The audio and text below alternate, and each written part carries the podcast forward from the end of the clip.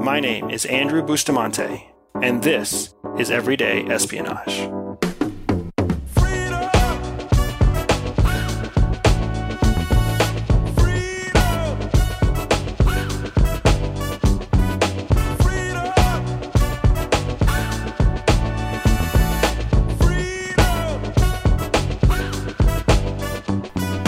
I recently went out with a friend of mine to get dinner and a drink in a historic part of Tampa called Ybor City.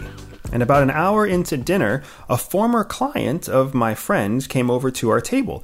He had just finished a business meeting of his own when he recognized my buddy and decided to swing by and say hello. Now, we had also recently finished dinner, so my friend invited his former client to sit with us and have another drink. He accepted. Now, if you're in business for yourself, then you know it doesn't take long before friendly conversation turns to business talk between entrepreneurs, and the same thing was absolutely true for us. The former client was trying to close two new deals at the same time, and he was struggling because his team kept mixing the two clients up. They were sending project estimates and timelines for one customer to the other, and vice versa and it was confusing the two customers and turning into a time suck for the client himself, the owner, who had to clean up his team's messes. Now, he kept telling me and my buddy, I have a resource problem. He kept saying, My team can't handle these two projects at the same time. So, to fix this resource problem and to complete both projects, he was trying to hire new employees trying to get them on board quickly so that he could use them to help fix the mistake.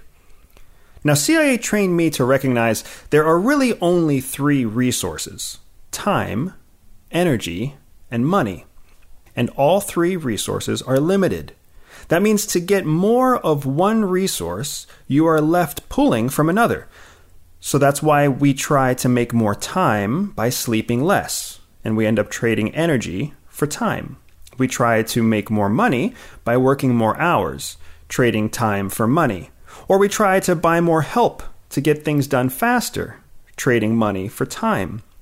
People and businesses take loans, we sell assets, we even trade services thinking they are uh, somehow going to increase our resources when they aren't.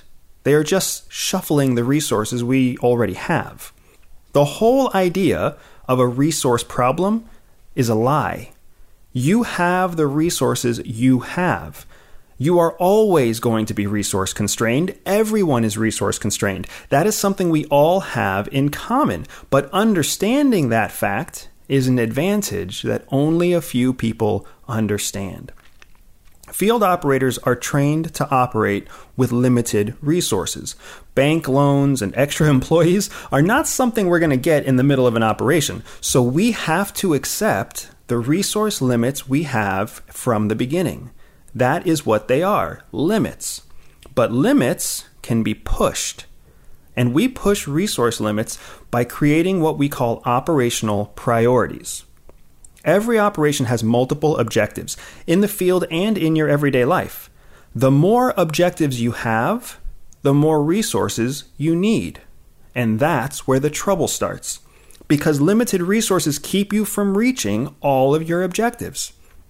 Now, for the typical person, they struggle to complete their objectives and then blame it on a lack of resources.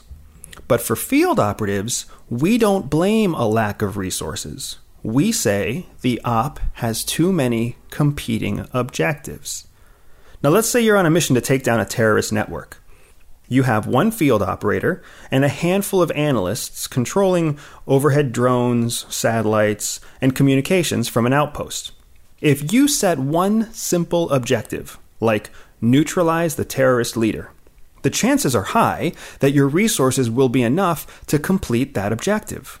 But if you set several competing objectives, like neutralize the leader, and capture the second in command, and block all outgoing communications, and prevent unnecessary damage to collect additional intel, that op is less likely to be successful. That is not a resource problem, that's a prioritization problem. So to fix it, we would keep all the same objectives, but put them in a priority order. Because as one objective is completed, the remaining resources, the time, the energy, the money, they're free to be redirected to the next objective. So, objective one becomes neutralize the leader. And only after we reach that objective do we use our existing resources to move on to the second objective capture the second in command. If we complete the first objective but do not complete the second, that is still a victory. We know we have the resources to try objective two again. It's not a failure. We talked about this before when we talked about the difference between failure and not failure. As long as you keep trying, you haven't failed. We have the resources. Just because we didn't complete the second objective right away doesn't mean we have failed. Too often, our culture resists the idea of prioritizing. We think everyone and everything should be treated as equal because we want to be fair. And as a result, we treat every customer request, every family need, and every personal ambition like they are the top priority. But when you call everything a priority, it's the same as calling nothing a priority. And when you call nothing a priority, you are destined to run out of resources and suffer missing your objectives. I still use operational priorities every day with my family, in my business, even recording these conversations with you. I have limited time, limited energy, and limited money, and I'm okay with that. I refuse to trade one for the other. So I set one to three top priorities each day. Today's top priority was to record one new podcast episode for you. My second priority was to write and record a second one. And as of right now, I'm meeting my top two priorities. If I don't get around to grocery shopping today, that's okay. I'll go tomorrow. I'll have the time then that I don't have now. But if I forced myself to go to the store and record a YouTube video and call my mom or any number of the other daily tasks that you and I both have, I would for sure fail to record a decent podcast. And that would sacrifice the mission. Because if you don't learn from our conversations, you won't grow. And if you don't grow, I miss my most important objective. You can prioritize your time, energy, and money like an operator, and you will get more done with fewer resources when you do. Now, let me take you back to that dinner table with my buddy's old client the one who said he had a resource problem and was trying to hire a bunch of new folks? I told him the same thing I just told you that elite intel units use operational prioritization to do more with limited resources. He asked me how it would apply to his business, and I laid it out for him. One of the two deals that he was trying to close was probably less complex than the other. Make that one the priority. Give the team 48 to 72 hours to focus on the simplest deal first. Then tell the second deal that you'll have everything ready in about six days. Customers, peers, and partners do much better with committed timelines than they do with current mistakes. So do not be afraid to tell them how long it will take you to do something right. And by the end of six days, both deals will be closed. The client's team will have fixed all of their mistakes, and I told him he will have saved himself the time and cost of hiring five new employees that wouldn't have any work to do anyway. Now, fast forward, and about three days ago, I got a nice thank you email from that client because he applied operational prioritization. He did close both deals, and he made a boatload of money in the process without hiring any new folks. Now, he actually has more resources, more time, more energy, and a whole heck of a lot more money because he didn't trade one for the other. He prioritized.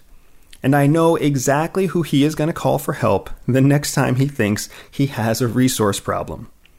When you align your resources to meet your highest priorities first, you will see success instead of struggle, just like operators in the field, just like my buddy's client whenever he met me. As you complete your top priorities, your existing resources can be applied to the next set of objectives, whether those objectives are with work, family, or personal goals.